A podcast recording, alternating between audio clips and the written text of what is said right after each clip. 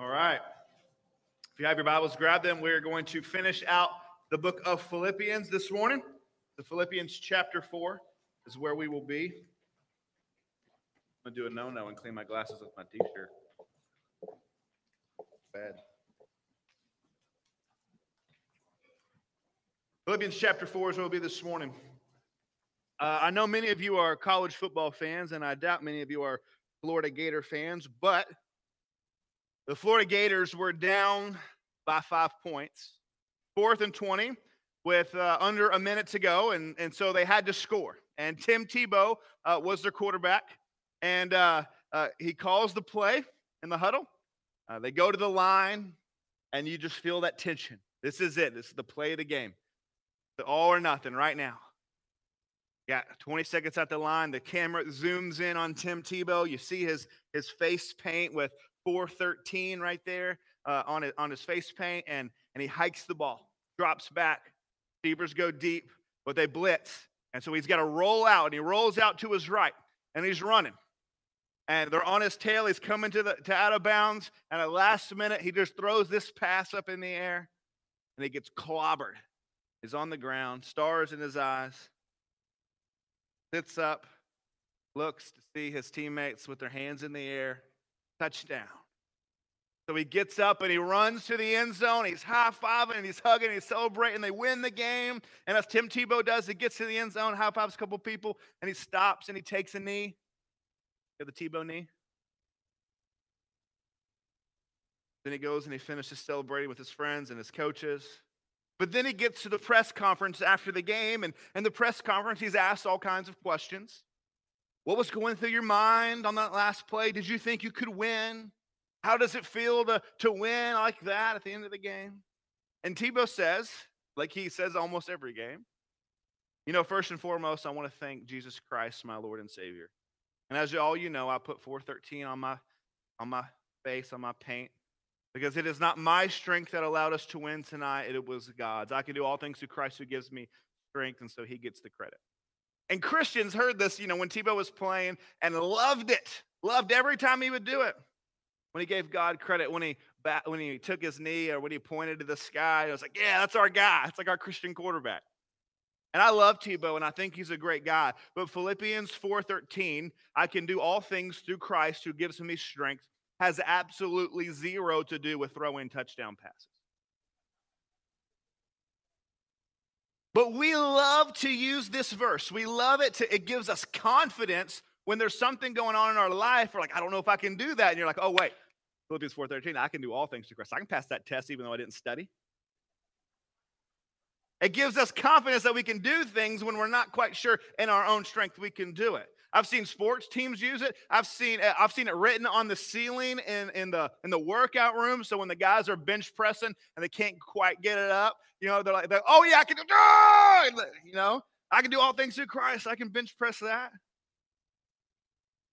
When you wanted to talk to that cute girl, but were too scared, but you were a Christian, you're like, "Oh, you know what? Jesus can give me the strength to do it." But Philippians 4:13 has nothing to do with throwing, throwing touchdown passes. It has nothing to do with bench pressing or asking a girl out. It is not a blanket statement that if we have faith or something that Jesus will lend us his strength and we can accomplish anything. And yet, though this verse has absolutely zero to do with any of that, we use it like that all the time. It's on coffee mugs, it's on Christian apparel, it's everywhere. I think it might be the most common misused verse in the entire Bible. I think it's in the running. It's misused because this verse is taken out of context and it is used to mean something that neither Paul nor God meant for it to mean. Words have meaning, sentences have meaning, verses have meaning. The meaning comes from what the author meant it to say, what he intended it to say. We discover what the meaning is through understanding the context. That is, what book it was written in, what genre the book is written in, what chapter it's in, what verses are before and after it. We cannot just lift it out of its context. If we do, if we use it to mean whatever we want it to mean, if we take it out of context, then verses from the Bible, out of context, have no more spiritual truth than a Hindu proverb. A verse used out of context has no power. It is devoid of truth. It is a fiction. Philippians 4:13 meant if it, if it meant what we try to make it mean, then I should be able to gather supernatural strength from Jesus and dunk a basketball. But brothers and sisters, on my best day I can barely touch the net. So if Philippians 4:13 does not give us supernatural ability, then what does it mean? Look at the context and find out. Philippians chapter 4, starting in verse 10. Paul writes, president on the inspiration of the Holy Spirit, and he says the very words of God. I rejoice in the Lord greatly that now at length you have revived your concern for me. You were indeed concerned for me, but you had no opportunity. Not that I am speaking of being in need, for I have learned in whatever situation I am to be content. I know how to be brought low, and I know how to abound in any and every circumstance. I have learned the secret of facing plenty and hunger, abundance and need. I can do all things through him who strengthens Word of the Lord.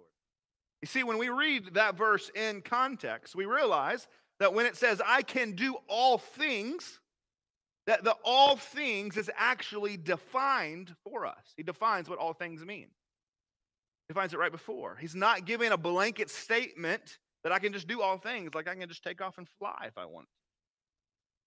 And what is that context? Notice verse 11. He says, I have learned in whatever situation I am in to be content. The context is over contentment, being content. The all things that Paul can do through Christ who gives him strength is to be content in every circumstance, in every situation. He goes on to say that he can be brought low, he can abound, but in all those circumstances, he's learned the secret to contentment. To make it more clear, this is basically what he's saying, if I could be so bold as to not rewrite, but to paraphrase. I can be content in all circumstances through Christ who gives me strength. What he's saying. Now, I know it might seem like a letdown because who, who doesn't want to throw touchdown passes and bench press a lot of weight and you know, be bold and dunk a basketball or whatever it is, you, you know, pass a test without studying. But this is not a letdown because contentment is more special, more meaningful, more helpful, and can give us greater joy. Because being content, be, being discontent, be, not being content is so easy for us. Most all of us do it every day. We're discontent with our life on a daily basis. How, how, how quickly are we discontent over a slow computer or a phone that won't move fast enough, internet that doesn't go fast enough, an older car that doesn't always work right, an overcooked steak? Can I get an amen, Bretta Sproul? A cracked iPhone screen, a difficult relationship, and we're discontent with where we are in life. Being content is incredibly difficult, maybe even more difficult than throwing a touchdown pass. But contentment will only be achieved through God's strength. And I think that when we find contentment through Christ, we will find that we actually wouldn't trade it for the ability to throw, to throw touchdown passes after all. So, what is contentment? What does it mean? What does it look like to live a life of, of being content? Well, let's start out by talking about what it's not. Contentment does not mean complacent. Contentment does not mean complacent. Sometimes we have this idea that to be content means that I feel nothing and, I, and that I want for nothing. Right? With this idea, this, this we kind of think it's like being a monk. You know, like I forsake all material possessions, uh, uh, spends all of their time in prayer, walks around, you know, like this, humming with a weird haircut because they've forsaken the world and they're wearing just like a brown thing. Or we think it's wrong for us to want something as if wanting something, in the wanting, we are unsatisfied or discontent with our life as it is. So think about it like this Does working hard in order to get a promotion at work mean you're discontent? Does being single But wanting to get married mean you're not content? Does struggling to have a baby but still wanting one mean you're not content? Does wanting a new iPhone that's getting ready to come out mean you're not content with what you have? No. It is okay and it is even good to want and to work hard for promotion. It is good to seek out to be married. It is good to want to have children. It's good to get the new iPhone and get rid of that old Android you got. Didn't get any amens on that. I don't know why. Contentment does not require that you purge yourself of all desire. That's not what contentment means. You don't have to get rid of all of your wants. It doesn't require that you purge yourself of all of your emotion. The Greek philosophers, known as the Stoics, believed that contentment was marked by having no emotion, by having no needs, no desires. That is not the Christian understanding of contentment. That's not what Paul is saying. We know this by Paul's very example. Remember, Paul is writing from prison. He's in prison. He's literally chained to a Roman guard 24 hours a day. He's writing from prison and he's saying that he is content with where God has him, but at the same time, he wants and he hopes to get out of prison. He's content to be in prison, but he wants to get out of prison and he wants to go see the Philippians. He wants to go travel. He wants to keep working. He's like, I'd rather go be with Jesus, but I know there's more for me to do. And so I'd rather get out of prison and go do this stuff, but I'm content with where I am. And so at this, you can be content with where you are and still want something else. You can do that. Paul speaks of pressing on toward the prize. He wants to finish the race. He want, there's more for him to do. Contentment does not mean complacency with where you are. It is possible to be content, at peace with where you are, while praying and hoping and working for a change in circumstance. And it's also not emotionless either. Be content doesn't mean you are devoid of emotions or feelings. Like we should, as Christians particularly, feel sorrow. We should feel joy. We should feel anger even over injustice. It is good for us to feel these emotions. We should have deep emotions. The Bible commands many of these emotions. So contentment is not being like a monk wanting nothing and feeling nothing. Instead, contentment is the peaceful acceptance of where God has providentially placed you without resenting his providence or envying others. It's the peaceful acceptance of where God has placed you, providentially placed you, without resenting that providence or envying other people. Doesn't mean you can't want or pray for different things or different outcomes or change.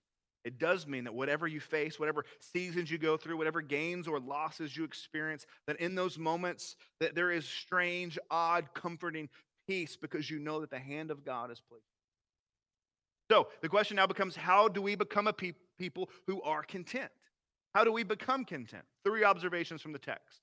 First, we must learn to trust the character and sovereignty of God. Paul has just told us that he has experienced what it is like for everything to be going well and for everything to be crashing and burning. He knows what it's like to be high and low. He knows what it's like to feast, and he knows what it's like to not know where his next meal is coming from. And he wants us to know that contentment is not contingent upon or based on our circumstance. That contentment is not based on our circumstances, on whatever's going on in our life. If it is, we will never be content. We'll be a roller coaster, up and down, up and down. And remember, he's writing from prison, he's awaiting a death sentence. When that guy tells us how to be content, we should. It's important also to note that Paul doesn't simply say, here's how you be content when you don't have anything. It's important to know Paul is not saying, hey, when you lose everything, when you're hungry, when you're down and out, here's how to be content. It's not what he says. He says, here's how you be content. Lose everything, low, and when you're high, and when you abound, and when you're successful. Reflected on that. I, I think that it is often harder for us to be content when we have everything going. The more we get, the more it seems like we want. We're a bottomless pit. Our hearts are bottomless pits craving more. It's the reason with your kids that the, the, the kids starving in Africa argument ne- never works to get them to eat their supper. You know what I'm talking about. Your kid doesn't eat. Kid, eat your food that I've cooked for you and be grateful because there are starving kids in Africa who would be thrilled to have this food. It doesn't work because your kids have already tasted the food they like and they know the way they want it. Anything less doesn't meet their wants and their discontentment. So, we truly have to learn contentment in every situation, in need and in plenty. So, how do we do that? Commit contentment, not be based on circumstance, but on the character and sovereignty of God. What does that mean? What does it mean to place your contentment on the character and sovereignty of God? Whatever situation you find yourself in, you must understand this first. Whatever your circumstances are, whether high or low, wherever you are, here's what you have to understand first. Wherever you are, it is a part of God's plan. You are not where you are by accident. That God is in complete charge and control of the universe. There is not one atom that slips out of, out of, out of turn, out of place, and God's like, oh no, come back over here, Adam. Molecule. He holds it all in his hands. He's in complete control. There are no accidents. Uh, God has planned it, written our story. We all know that. We all know that God is in control.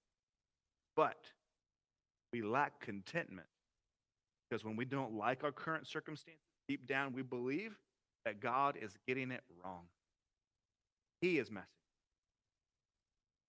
He dropped the ball. We believe that if we were running the universe, we wouldn't have made that choice or this choice. We wouldn't put ourselves in this circumstance.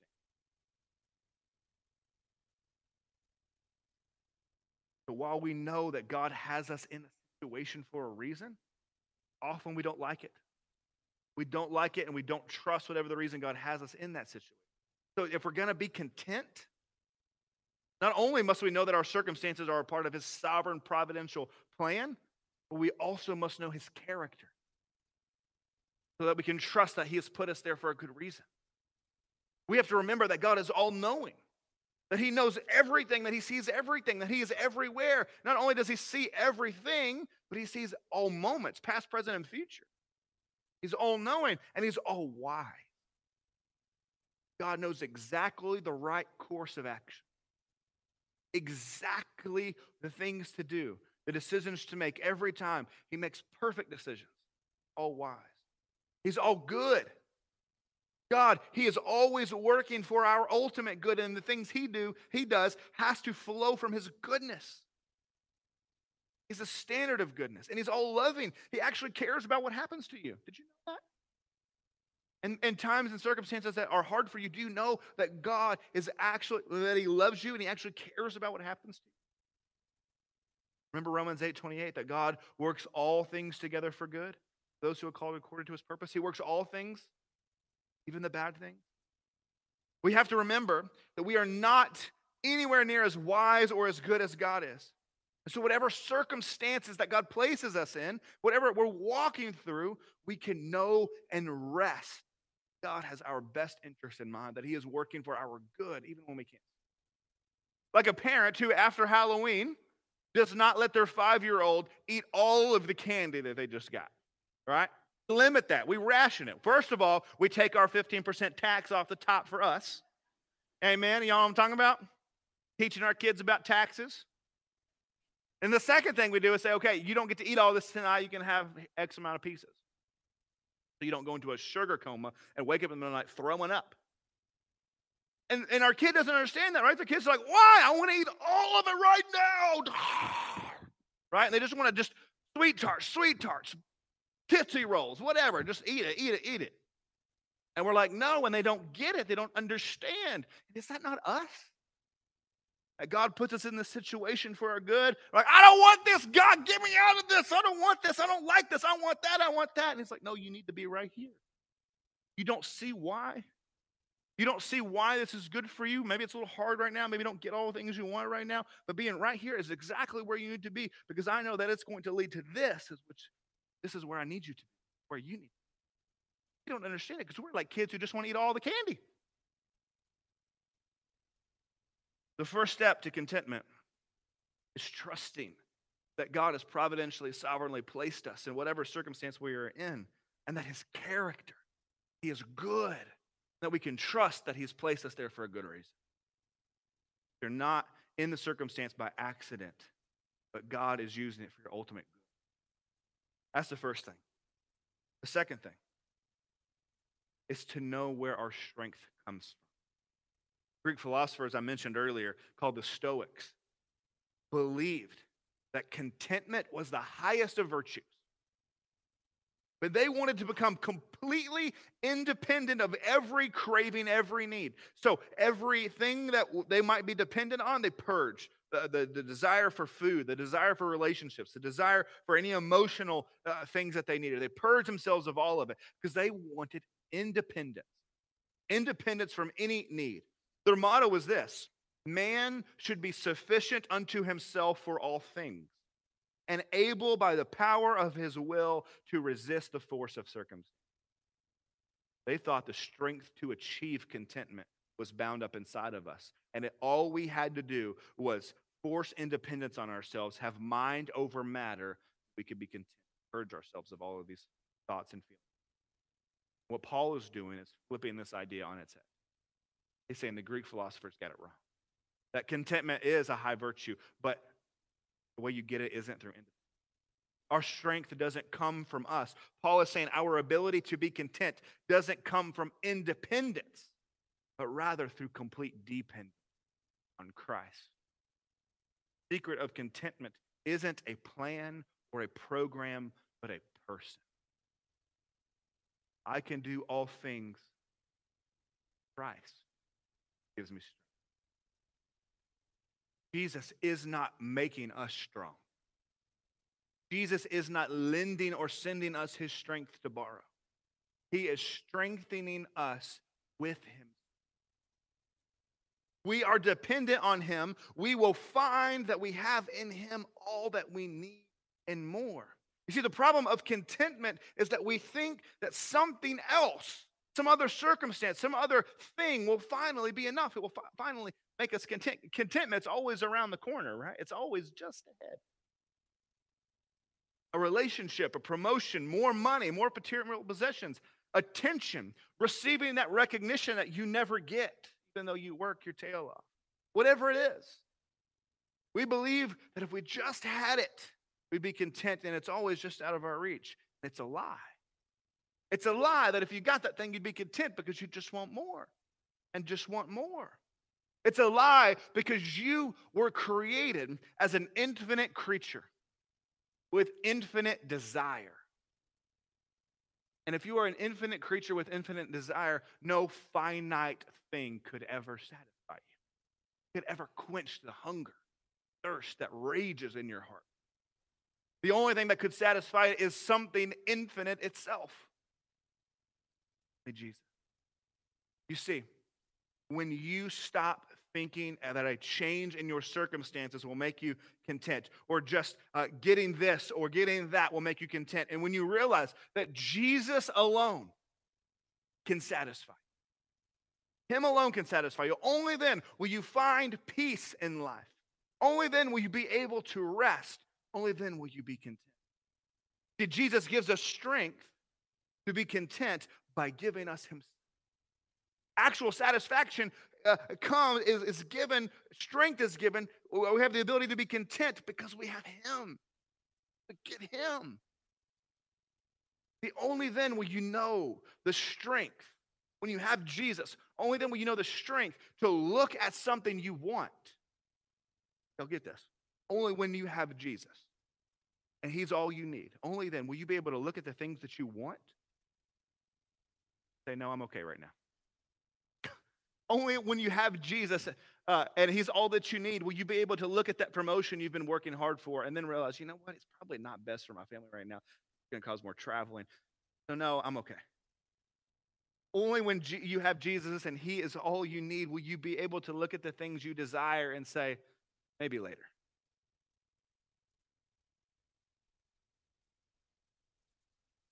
then we'd be able to take it or leave it. You're fine either way. You know, the word contentment actually originated and comes from this idea that a country, when a country got to a certain place of, of economic stability, that they no longer needed to import goods from another country. That country was content. They didn't need to bring anything from the outside in. They didn't need to import anything. Then that country was content. That's where the word comes from. And the same is true for us. We know we have reached maturity and contentment when we are at peace exactly where we are. When we don't need to bring anything from the outside in because we have everything we need in Christ. Now we've reached. We don't need Jesus plus this, Jesus plus A, B, or C. Jesus. And then we can handle having or not having everything else. A pastor friend of mine um, called me this week and, and, we check in. We talk multiple times a week. And he called me and he said, Hey, man, I need you to pray for me. I'm, uh, I'm headed over to a church member's house who's on fire. House is on fire. Bad situation. Got to go, go be there. Okay, call me afterward. Call me afterward and kind of fill me in on what happened. And um, they don't know how their house caught on fire yet. This happened this week, and um, but they have a farm, and the house they couldn't get the fire put out. Fire destroyed everything. They have a farm. It burned up all the animals, burned up stables and barns and all this. Her father recently had his leg removed. He was stuck inside and couldn't get out. Her father, her father got burned up. Lost everything. You know where they are right, right this minute? This happened a few days ago. Do you know where they are right now? He's standing in the kids' ministry area checking people in. Their son is in the tech booth running stuff, or their, the husband is at the welcome desk greeting people as they walk in, and they're all sitting in service singing Amazing Grace, how sweet down the saved direction. Have Jesus. When you have Jesus and you've lost everything, when you have been devastated, have the all satisfying comfort of knowing Christ, they can say through the worst possible pain and loss, Jesus is enough. He is my portion. He will deliver me. He is my hope, my security, my deliverer, my all in all. He gives and He takes away, and yet we still bless His name. They can say, God is good. They can say, It is well with my soul. In the midst of feeling sorrow, in the midst of heartache, in the midst of the greatest possible pain and loss, they'll have an odd peace. Not that they don't wish it didn't happen, not that they don't hurt, not that they aren't crying themselves to sleep every night. They can still have odd peace, still have contentment because the sovereign hand of trust Him. No, they don't understand. The contentment comes through trusting sovereignty and the character of God, and it comes through dependence on Jesus alone. Have Jesus. all you will ever need, no matter what you face. Third thing we see is that it's learned. This is, this is encouraging news. Paul says, verse 11, I have learned the secret. Know what that means? It means he didn't have it to begin with. It's not like when you're saved, boom, you get it. it gives me hope. Because we don't don't all have it immediately. We've got to learn it. Paul learned it over the course of years. He learned it after being beaten for preaching the gospel, being stoned twice and left for dead. He learned it after being chased out of cities. He learned it after being uh, flogged and shipwrecked and snake bit and thrown in prison again and again. Through years of following Jesus, through all different kinds of circumstances, high and low, he learned that the secret to contentment was that no matter what changed in his life, Jesus never. No matter if he's got all the money he needs or if he doesn't know where his next meal is coming from, no matter what circumstances change, Jesus never. But he had to learn it through trial, and we're the same way. It is in the trial and in the difficulty and the, the sorting through our emotions and our temptations and our fears that we again and again try to remind ourselves and, and tell ourselves these truths I've got to be content. I know God has me here. I don't understand. I know it's hard. And it's through that muddy emotional mess again and again, trying our best to believe that God is at work, that He is enough, that we can trust Him, that through that, eventually, over the course of time, we get there. And through these trials and through the mess, God is teaching us contentment in Himself. That He will bring us through these days and teach us to have peace and rest no matter what each day brings. He is teaching us that. I remember the, the first time that I kind of kind of had God teach me this in college when I was poor as dirt, living off mac and cheese. I still kind of am because I like mac and cheese. But when I was in college, when I'm living off mac and cheese and poor as dirt, new things would come out that I'd want, whether it be a video game or some new uh, iPhone or some tech thing that I wanted to get. And I'm like, oh, I'd get excited, right? My adrenaline would pump, a dopamine would release. I'd be excited. Man, I gotta have that thing. And then I look at my bank account and go, oh, I ain't getting that thing. Wait for Christmas. And, and, so then I resigned myself to the reality that I wasn't going to get it. But you know what I realized a couple weeks after it came out and I didn't get it? Forgot about it. Forgot about it. It's like, oh, I guess I'm just fine not having that thing. I'd still kind of like to have it, but but now if I, if I had the money, I'm not even sure I'd spend it on it. Remember the first time I felt that, I was like, it's the first time I realized that my heart completely deceives me every day and the things that it wants, craves. I believe it. I believe what. Yeah, I want that. Oh, a thousand dollars? What's a thousand dollars between friends? Yeah, let's get that. Won't satisfy.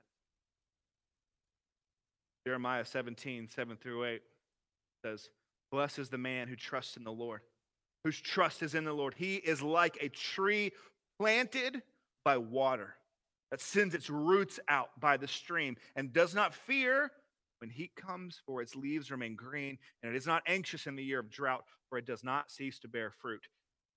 How can a tree have its leaves remain green in the scorching summer heat? Desert. And how can a tree bear fruit in a drought when it's not raining? It is not because the tree bears some magical internal spring of water within itself, but because the tree is planted by a stream. We can face all circumstances, no matter how high or low they are. We can have peace and joy. We can be like Paul, who is the happiest guy in Rome, even though he's in prison. We have the source of, have the source of all satisfaction, Christ. We can have this kind of life, a life that is always full, no matter what you have or don't have. You can have it because Philippians 4:13 is not about throwing touchdown passes. It's about Jesus being all that we need him to be. Our source of strength and joy doesn't come from within us. It comes from knowing Jesus. The one who had the strength and contentment to trust God, even when he was in a garden looking forward to moments later when he would be drug out before a city, beaten within an inch of his life, laughed at, mocked at, spit upon, and then forced to carry a couple hundred pound splintery cross on his naked back up a hill so that they could continue to suffocate him as drowned in his own. trusted God that that's what I needed. Because Jesus was content, trusted God, and that God was his source of strength. and know that all satisfied. See, Philippians 4:13 is not about God giving us the ability to throw a touchdown pass. It is about God giving us the ability to be content whether we throw the touchdown pass or get sacked. And regardless of which happens, that we can be at peace and have joy and always keep our eyes on Jesus, who is the true prize for which we all. Father, this morning, we gather together, and it has been good to hear us all sing. God, this morning, as we get ready to close out in this final song, if there are anyone in this room who has seen themselves as religious or has seen themselves as going to church and it being enough, would you show them this morning that Jesus is the thing they're missing? Not a Jesus in name only, not a Jesus in theory, not a belief in generic that there is a God in the sky, but Jesus as their Lord and Savior who was crucified and raised from the dead for them, who makes them content and whatever they, whatever circumstances come in their life, if, if this morning, if there's anyone in this room who doesn't know him, would you give them the courage and the boldness and the strength to come grab me as we sing this song? As I'm going to stand right over here on the right side of the room, and Ryan Land, our youth guy, is going to stand on the left side of the room. If you, if you need to pray, if you need to come to know Jesus, if you need to pray about contentment, if you need to pray about anything else going on in your life, we want to be there for you. Be there. Randy Richards, I'm going to have him stand up over here on the left as well. As we sing, if you need prayer, if you need to come to know Jesus, don't be embarrassed about that. We're going to scream for joy with you. We're going to be so pumped. God, give us the strength to respond how we need as we sing this song. And if we just need to stand here and sing and remember that you are sweet enough and good enough, satisfy us, God, let us do. Jesus, then we pray all people said.